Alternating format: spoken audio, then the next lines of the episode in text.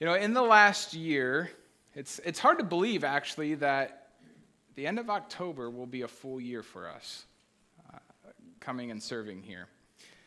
But in that time, in the last about a year, we'll just round up, there's been one question that Amy and I have heard more frequently than we ever did before from our kids. Now, it has different forms, it, it kind of comes across differently from time to time. But the question is basically are we there yet? Sometimes it's how many more minutes are we is it going to take? Or how much longer? Amy and I, you know, when we first got those questions, we would, we would participate and, and, and inform them. But we learned after doing so, shortly after, are we there yet? How many more minutes? We get the same question over again, right? So we've learned that after that first ask, to nip it in the bud quickly. Otherwise, you create these little question monsters your entire drive. You know, and it doesn't come from a bad place. You know, the, the kids are just usually really excited to just get where we're going, right? They're usually excited about the destination because we've told them, hey, we're going to Mima and Papa's house, you know, or, or whatever the case may be. And as we begin the journey, the excitement builds and builds. But also with that excitement comes impatience right? They, they get impatient about how long it's taking to get to the destination. Now, I will admit that as we've been here longer and been taking more of these trips, it's, it's less and less frequent than what it was when we first started. They're getting used to driving longer times. But it, it, it brings up the point that, you know, it is hard to be patient sometimes. Even as adults, we can lose our patience. Case in point, you ever get uh, go to the drive-through and get stuck behind someone who orders the entire menu? yeah, it's hard to be patient in those. In those, like, come on, it's the drive-through. It's fast food. It's fast food. Not if you want the whole menu, go inside, right? Yeah, man. Or you're you're driving along on the interstate, and all of a sudden, you're everything's smooth, and then all of a sudden, brake lights, and you're sitting there forever in a traffic jam. It's hard to stay patient in those moments. Or how about waiting for the pastor to finish service? Yeah. Having patience can be hard. Yeah, that's true too. But it, having patience is, uh, is hard. It's especially true when it comes to waiting on the Lord. Sometimes waiting on God is just hard. It's hard to sit there in patience and wait and wait and wait. This morning, we're, we're going to continue our study in Habakkuk. You know, and, and as we've shared each week, you know, we've, we've learned that Habakkuk is an Old Testament prophet, right? That had this conversation, this back and forth conversation with God. primarily around God's lack of judgment on the wickedness in Judah. Now, last week we, we saw that Habakkuk responds to the Lord's first response with kind of a, an, confusion. Like, wait a minute. You're, you're raising up a, a wicked nation to come in and conquer us? Like, that doesn't make sense. That doesn't fit my, my box that I've put you in, God. This doesn't, that doesn't work. It doesn't compute. I know you're holy. I know you're righteous. I know that you cannot stand sin. And so, why would you raise this wicked nation to come in? And so, last week we learned that he responds to the Lord's response with confusion, but also another complaint or another question and then goes on and waits to hear from God. He goes and says, I'm going to go wait, and I'm going to, I'm going to listen, and I'm going to wait to see how the Lord responds to this complaint. This morning, we're going to pick up in the conversation here. We're going to be uh, beginning a study of the Lord's second response to Habakkuk. We're going to start in, in chapter 2, verse 1, where we left off last week. But uh, as we do, I, I, pray that you have your Bibles open uh, to Habakkuk 2. Uh, and while we have the word open, let us seek the Lord uh, through prayer. Heavenly Father, Lord, we admit that waiting on you can be difficult. Waiting for you to move can be difficult. Lord, we also admit and confess that sometimes we're expecting you to move in ways that we want you to move. And therefore, we miss what you actually are doing. So, Lord, we, we humbly come before you this morning with your word open and, and just ask, Lord, for you to guide this time, for you to speak. Lord, if there's anything within us that would distract us from hearing from you this morning, Lord, I pray that through your Holy Spirit you would convict us to surrender that. As we sang, I surrender all. Lord, let that be the attitude of our hearts this morning as we come to worship you through your word. Lord, I pray that you would guide this time. It's in your precious name we pray. Amen. Well, I'll be reading out of the English Standard Version, uh, starting in chapter 2, verse 1 of Habakkuk. I will take my stand at my watchpost and station myself on the tower and look out to see what he will say to me and what I will answer concerning my complaint. And the Lord answered me Write the vision Make it plain on tablets, so he may run who reads it. For still the vision awaits its appointed time. It hastens to the end, it will not lie. If it seems slow, wait for it. It will surely come, it will not delay. You know, as I was preparing and, and reading through scripture this week to try to figure out how much to, to address and, and preach from this week, I originally had us go into verse 5. And as I sat with the word and, and studied and, and sat down praying, I'm like, there's no way I can do all, all the way to verse 5 because there is so much here in these verses. And so sometimes the Lord just goes, all right, let's slow down and, and let's dissect this a little bit. So that's what we're going to do this morning. Habakkuk, uh, we're starting at the end of Habakkuk's response to the Lord, starting in verse 1, where he had just sent this complaint, responded to the Lord's answer, the, his first answer, and he says, I will take my stand at my watchpost and station myself on the tower and look out to see what he will say to me and what I will answer concerning my complaint. You know, last week, you know, we, we kind of taught that, the, that Habakkuk responds to the Lord with this complaint, and then he kind of goes and hides in a safe place in the watchtower. And that's true, and he goes and he waits, but there's, there's a deeper meaning to what he is saying here and the actions that he takes. It's actually hearkening to the role of what Scripture refers to as the watchman on the tower. And it turns out that being a watchman comes with a high burden. In Ezekiel, go ahead and write this down. We're not going to read from here, but uh, on your own, Ezekiel 3 17 to 21. Ezekiel 3 17 to 21. And Ezekiel 33 1 to 6. Ezekiel 33 1 to 6. In these two sections of Scripture, it, def, uh, it defines uh, and reveals the importance of the job of a watchman.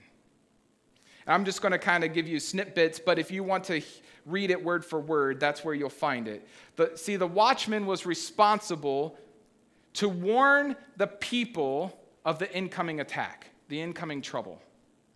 They sat on watch uh, and when they saw trouble off in the distance, their responsibility was to make it known to the town so that they could prepare.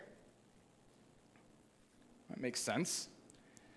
But what you don't know is that if that watchman saw the trouble and failed to report, whatever trouble ended up coming was on their hands. Scripture is very clear that, that the role of the watchman uh, bore a high responsibility to report what was coming. And so, if they saw the trouble and they did not report, or failed to see the trouble and therefore did not report, the guilt was on them. Now, Scripture also tells us that if they reported, but were not listened to, they were free of that guilt of incoming judgment. Now, why focus on this? Well, Habakkuk is receiving a vision of judgment coming from the Lord. And he, he says, I'm going to go to the watchtower and I'm going to wait. I'm going to wait to see and hear from the Lord what he will say. He's taking the role of watchman for Judah.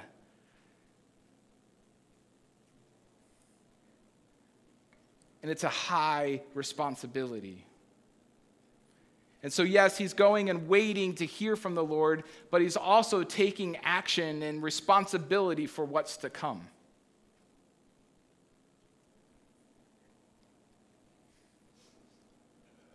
And we go into verse 2, and we get to see the initial response of the Lord.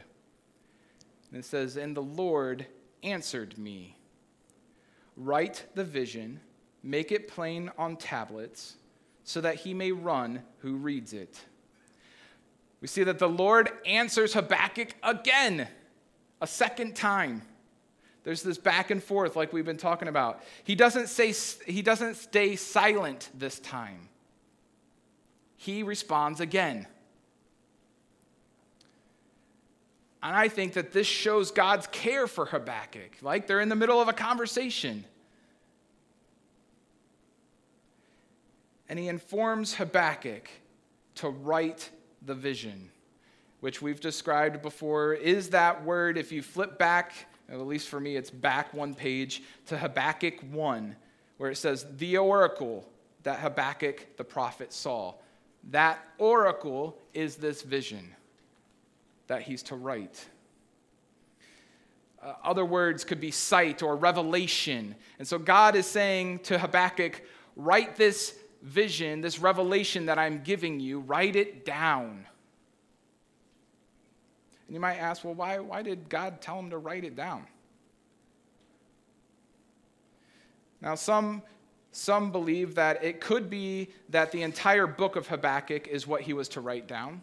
Some believe that it could just be shorter versions of it. But I think it's pretty clear, starting with verse 1, that this is what the Lord revealed to him and was written down for us. But the act of writing it down on a tablet gave it a sense of permanence.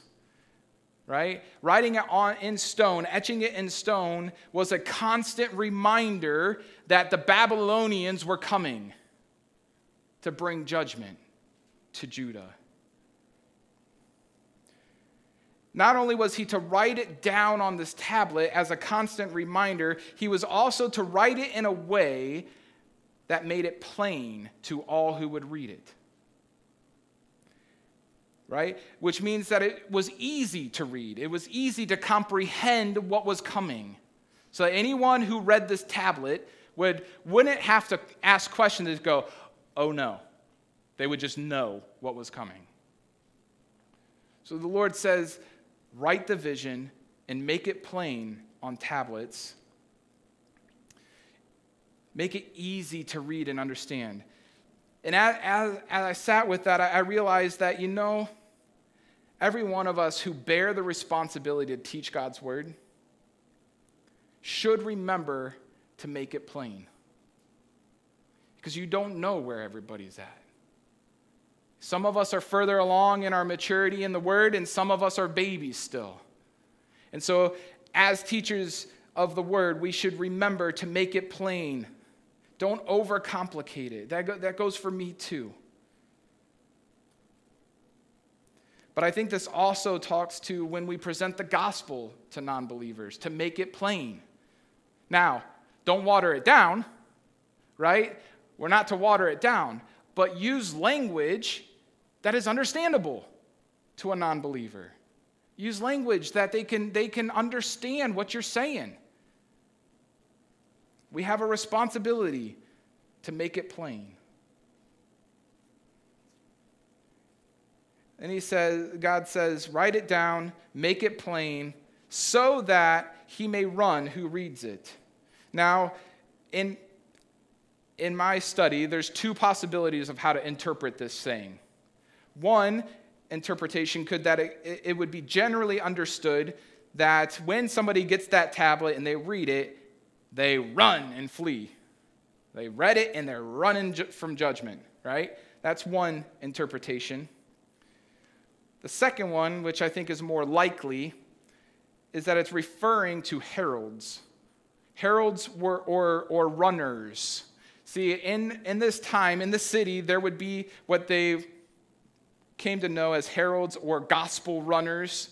And anytime there was a decree or, or an announcement from the king or from the watchtower, there would be these runners or these heralds or gospel runners who were tasked with the job of running through town and proclaiming what's coming.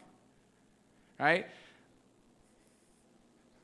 They were tasked with running with the word, running with the announcement, making sure that it got through town.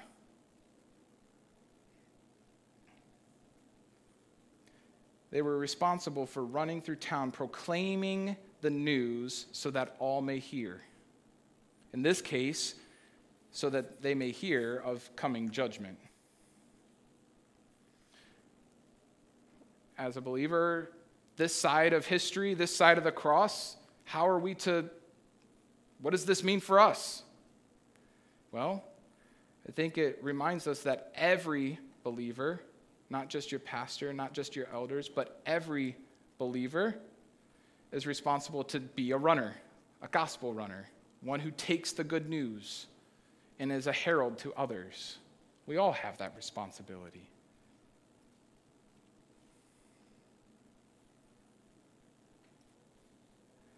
The Lord continues in his response and he says, Write the vision, make it plain, so that he may run who reads it. For still the vision awaits its appointed time. It hastens to the end, it will not lie.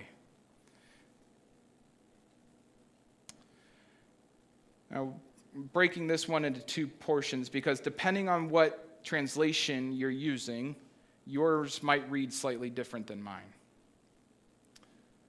We'll start the first time. The, the, the vision is for appointed a, a time appointed. It has not come yet, but it's set. The time is set. The judgment of the Babylonians, God has set it. He's already orchestrated it. It's for a future time, and it's coming. It's an appointed time. Appointed time literally means fixed time or a season that is fixed by God Himself. It's appointed. So we already know this. We, we already know previously in the first response that the Lord said, I'm raising up, I'm already, already raising up the Chaldeans for judgment. And now we learn that not only is he raising them, he's already set a time for the judgment day for Judah. Now, where your translation may differ from the ESV is this next part where in the ESV it says, it hastens to the end. Some translations say that it speaks of the end or speaks to the end, might be your translation, which has a different connotation to this appointed time. And I'll be honest, I sat with this for a long period this week because I'm like, well, which one is it? Because when I look at the, the uh, original language, it reads as the later, speaking to the end. And I said, well, why? The ESV translation is a word for word translation, so why does the ESV translate it this way if in the Hebrew it means speaks to the end? It took me a long time to discover this. But the word that's being used here has traditionally been understood to be in its verb form. So, traditionally, throughout history, the word that's being translated here has always traditionally been understood to be in its verb form, which would mean breathless haste or hastens towards the goal or hastens to the end. There has been recent scholarship, recent scholars who go, I'm not so sure it's in the verb form. I think it's the noun form, which changes its meaning slightly. It changes it to mean more of witness, which changes the translation to translation to speaks to the end because of the change in the, the grammar. Now, I'm not a, a grammar person, so I don't quite understand it, but I was at least at peace going, okay, now I know why. uh, either way, I think it should be understood that the vision that Habakkuk is being given is of the impending coming Babylonian judgment. It's not, I don't believe that there's anything in here that specifically is identifying, you know, future judgment coming that we are aware of. I believe in the context and, and in tradition that what Habakkuk is receiving here is speaking of the impending coming Babylonian judgment. And that's why traditionally it has been translated as it hastens to the end. which we can look back through history and go, well, this happened. In fact, Babylonian came in and conquered Judah in three different waves in history.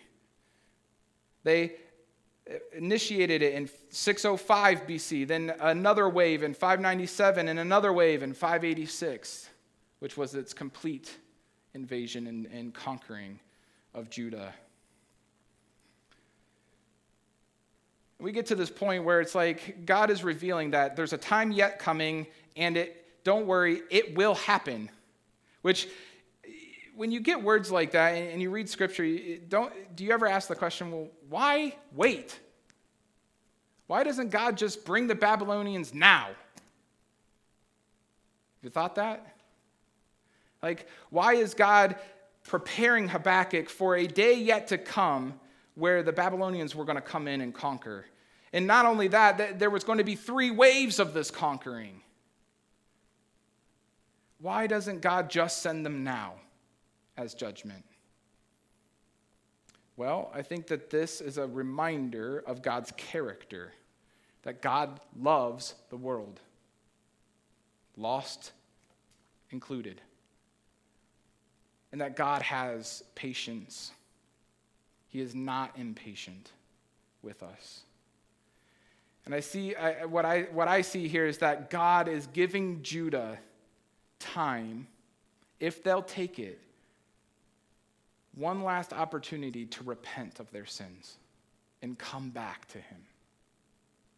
And so, yes, the judgment is coming, but God is giving time for the true believers to turn back to Him before that judgment day came. And as I sat with that, I'm like, wow, there's a parallel to this, isn't there, Lord? The parallel is this is that judgment is coming to our world too. I was instantly reminded of Revelation 14, where God reveals that there is a day of reaping coming. There's a day of reaping for God's people and for the world. But in this section of Scripture, it also reveals that God is patient towards the lost. If we look closely and, and examined it in Revelation 14, 15 through 16, go ahead, go ahead and just turn there for me. Um, it'll be easier to, to describe what, what I mean here. I should have had this bookmarked.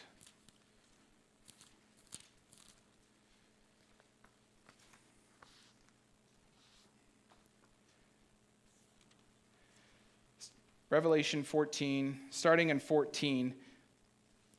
Uh, obviously, this is the revelation to John, so John is speaking. He says, Then I looked, and behold, a white cloud, and seated on the, on the cloud, one like a son of man. That's a reference to Jesus, with a golden crown on his head, and a sharp sickle in his hand. And another angel came out of the temple, calling with a loud voice to him who sat on the cloud Put in your sickle and reap, for the hour to reap has come, for the harvest of the earth is fully ripe. So he who sat on the cloud swung his sickle across the earth, and the earth was reaped. 17. Then another angel came out of the temple in heaven, and he too had a sharp sickle. And another angel came out from the altar, the angel who has authority over the fire. And he called with a loud voice to the one who had the sharp sickle Put in your sickle and gather the clusters from the vine of the earth, for its grapes are ripe. So the angel swung his sickle across the earth and gathered the grape harvest of the earth and threw it into the great winepress of the wrath of God. And the winepress was trodden outside the city, and blood flowed from the winepress as high as a horse's bridle for 1,600 stadia. In these d- different reapings, we see the word ripe. In verse 15, it says, For the harvest of the earth is fully ripe. And then again in 18, it says, For its grapes are ripe. These are two different words, both meaning ripe. But the first one that is translated as fully ripe means mature. Ripe almost in the negative sense uh, meaning that it's becoming dry and withered, which is the reaping of believers. The second ripe is a different Greek word, which means to reach maturity, to become ripe, to be f- in full vigor, plump, uh, and specifically like grapes, to where like the grape is so ripe that if the, the, the slightest pressure bursts it. Now, why does this matter so much? And I'm, I'm convinced that this reveals God's patience for the world. The, the, the, the sickle gets put in when believers have had as many opportunities as God will afford to reach lost believers to where even their, the, the, the ripeness is beginning to wither. It's, it's kind of like just getting past ripe. But the second reaping of the grapes is just right at the right moment. It's right when they're prime, ready.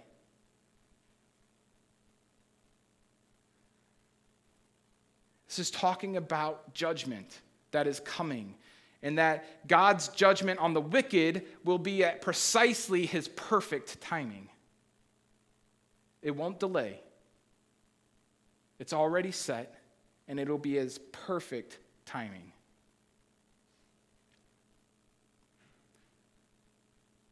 Why, why bring this into Habakkuk?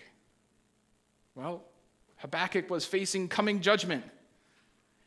He was being shared with this idea that, that his nation, Judah, was going to be conquered and overthrown. Everything he knew, his way of life, everything he believed in was getting ready to disappear. The reality is for us as believers in this world, there's a day coming that that's going to be the case. And God's already got it set. Only the Father knows. There is a day coming for all of us, believers and the wicked, the non believers. And it will be at his perfect timing. It continues in, in Habakkuk, verse 3, the second half of that says, If it seems slow, wait for it. It will surely come. It will not delay. This gets back to our, our patience, right? Sometimes we get impatient. We look at the events that are happening in our, in our, in our little world, right? But also the world, and we get frustrated and we've asked God, Lord, where are you? Why aren't you stepping in and, and, in bringing us back into these old days, the, the glory days. Where, where are you right now? Why won't you do something? We get impatient because we want God to act now. But not only that, we want Him to act how we want Him to act or how we think He should act.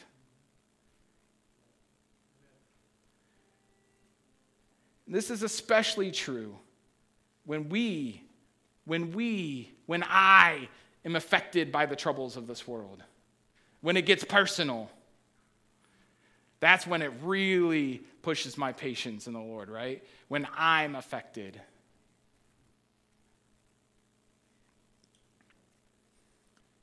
Sometimes in those moments, it seems like God is not even listening to us. And we could be asking the same complaints to the Lord as Habakkuk is Lord, where are you? Why aren't you doing something?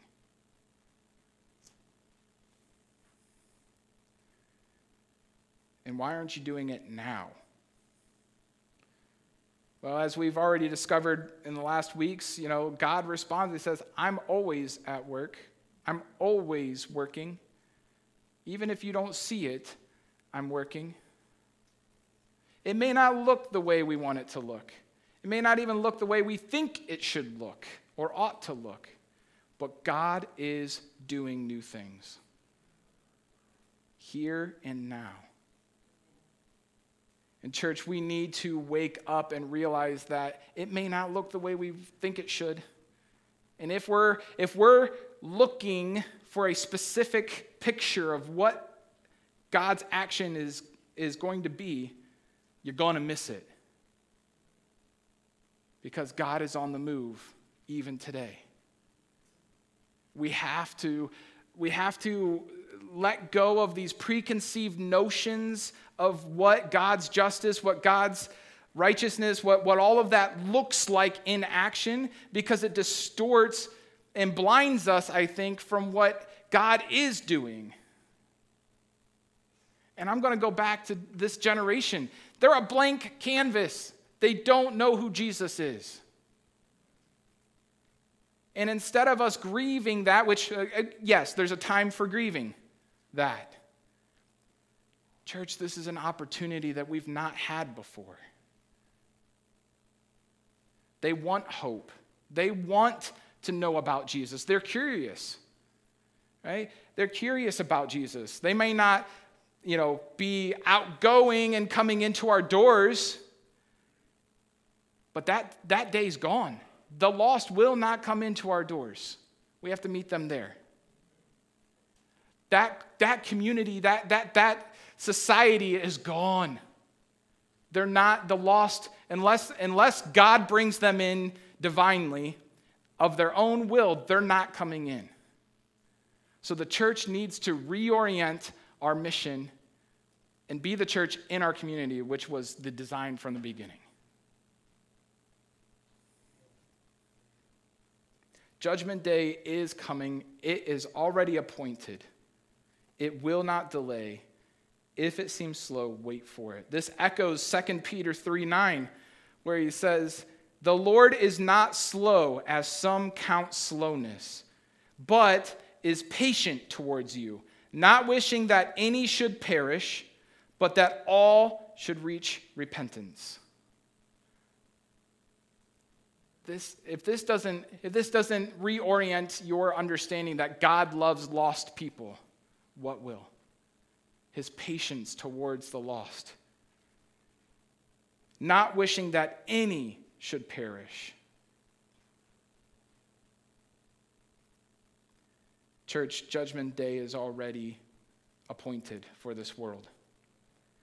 Its, its time has already been set. You can count on it happening. It will happen because the Lord is the one that makes it happen. It will happen at exactly the right time, in the Lord's time. But until that day comes, church, we have been tasked by our Lord and our Savior, Jesus Christ, to be gospel runners to be the light in the dark places, to go and make disciples, not to wait for them to come in here, but to go and make disciples, to proclaim the gospel to all peoples and all nations, even if it feels like we're casting rocks.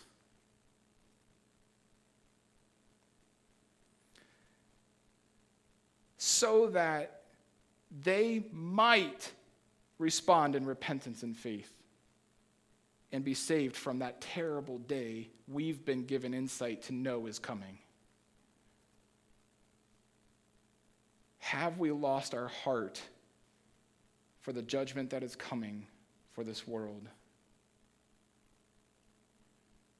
Because we're expecting it to look a certain way. God hasn't. God loves every single person in our community. Every single one of them. The ones that don't look like us, the ones that don't talk like us, the ones that don't walk like us. And he loves them just as much as he loves each one of you in here. And we have to change our tactics. We have to learn to be gospel runners in our communities. Would you pray with me as we close? Heavenly Father, Lord, we just we thank you for your word. We thank you for how your word is living and active. We thank you that your word is God breathed. And that every opportunity we have to open it, you speak to us. So give us ears to hear you. More importantly, Lord, would you would you remove the, the construct we've created in our mind of what it looks like for you to act in this world? Give us eyes to see that you are moving and doing new things here in this day because you love this world. You love this world enough that you sent Jesus to come and take our place on the cross we weren't believers when that happened. We were lost too. So help us, Lord, to be gospel runners. Give us boldness, give us confidence, give us stronger faith, Lord, to do these things which don't feel which which feel foreign to us. Lord, do what only you can do. It's in your name we pray. Amen. We're going to transition to a time.